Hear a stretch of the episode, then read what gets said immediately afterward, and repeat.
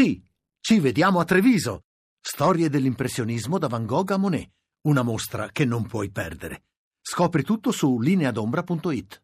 Cerchiamo di farlo ripetendo, ribadendo certi concetti che secondo noi sono importanti da ricordare, da, da ricordare finché non ne possiamo più e ne aggiungeremo di nuovi, crediamo e cerchiamo di parlare degli edifici pubblici, degli edifici privati dove andiamo a lavorare, noi che siamo coinvolti per così dire nel, nel, nel, nell'argomento terremoto e paura, abbiamo diritto di sapere, di essere messi al corrente se l'edificio dove lavoriamo è in regola con le norme antisismiche. E poi ancora eh, entriamo in un centro commerciale, entriamo in un cinema, in un teatro, una discoteca, quello che vogliamo, quello che volete, ma eh, ci sono delle piccole attenzioni per essere meno a rischio, visto che lì chiaramente i certificati dell'antisismico non possiamo chiedere ancora come controllare e gestire la paura. Per i grandi, per i piccini, ma anche per, eh, per tutti noi, sia che siate coinvolti direttamente nel terremoto o che arrivino da lontano le voci, le informazioni le notizie ancora, quindi come si gestisce la paura e ancora Voglio capire che diritti abbiamo noi cittadini se ci dicono che dobbiamo sgombrare, andare in un posto più sicuro perché è giusto, perché fa meno freddo sul mare, eh, lontano dalle zone terremotate, lontano dalle tende, fuori dalle tende perché fa freddo.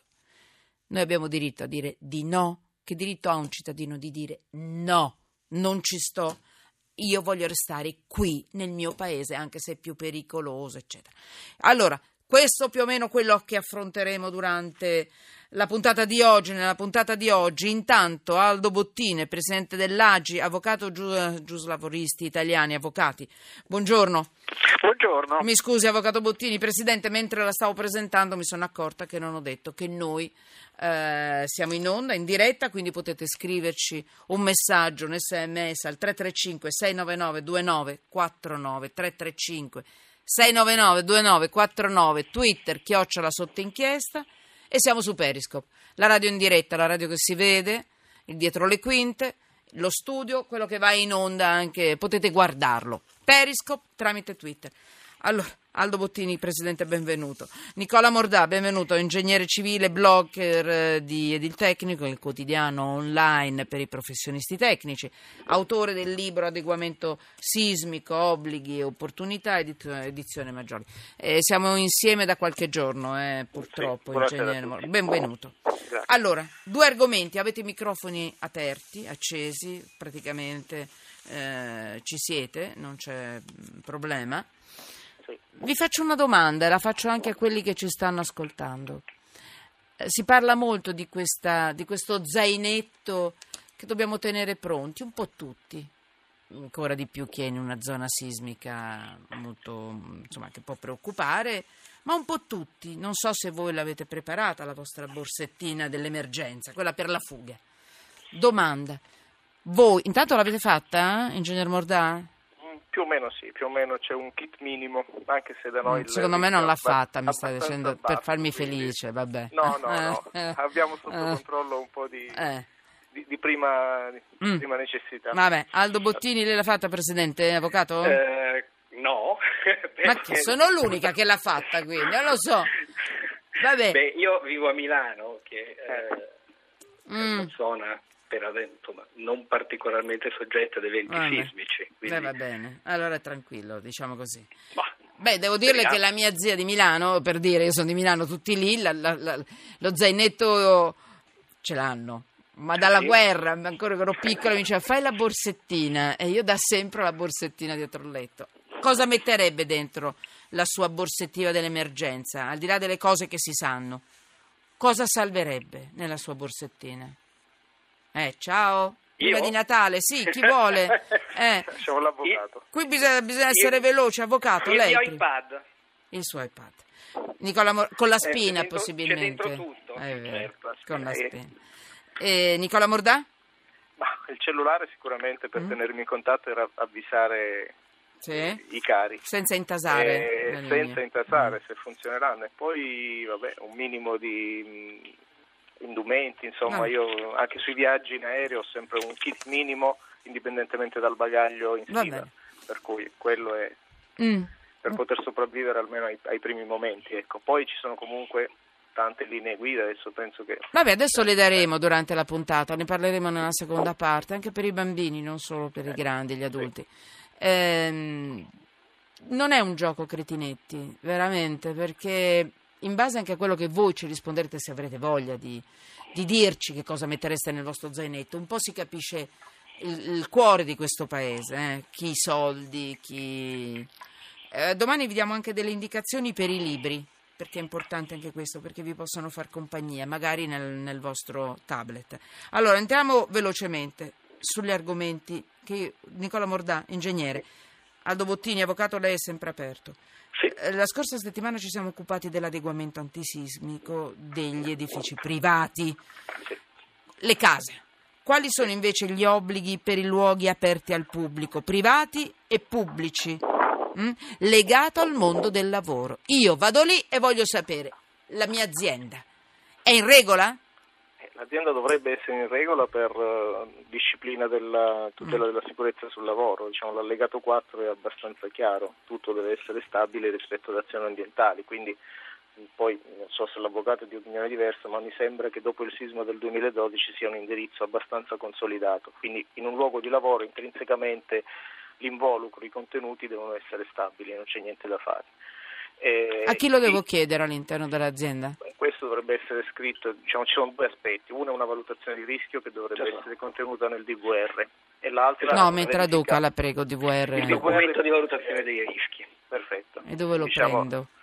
Eh, il datore di lavoro dovrebbe dare evidenza di Beh. questo. Adesso lascio all'avvocato diciamo, una No, però non fate, eh, chi, chi sa risponde perché sennò facciamo il È quello, Il balletto. datore di lavoro lo deve fare. Poi, Lo deve come- fare. Il documento di valutazione dei rischi è un documento obbligatorio che riguarda tutti i rischi presenti nell'ambiente di lavoro ed è un documento disponibile al rappresentante dei lavoratori per la sicurezza, cioè esiste in tutti i luoghi di lavoro e deve essere eletto un rappresentante dei lavoratori per la sicurezza che ha accesso a questa documentazione e che quindi a cui tutti i lavoratori si possono rivolgere. Perché noi facciamo anche il corso di aggiornamento per la sicurezza, tutti noi, per- credo tutti i Certo, lavoratori certo. all'interno dell'azienda l'abbiamo fatto da poco, poi con un test scritto e un test orale poi alla fine. Ma è quello? Sì, il rappresentante dei lavoratori per la sicurezza ne deve fare qualcuno di più. E le aziende un po' più piccole? Beh, anche in quello. Vi vedo che zoppicare, anche- perché no, io ho capito no, che qui non- molte aziende non sono in regola, mi sa, e non avete il coraggio di dirmelo. Voi dovete dirmelo, dovete essere chiari, perché almeno noi cerchia- capiamo un po' di più. Esistono veramente queste cose o esistono in teoria? Vi prego.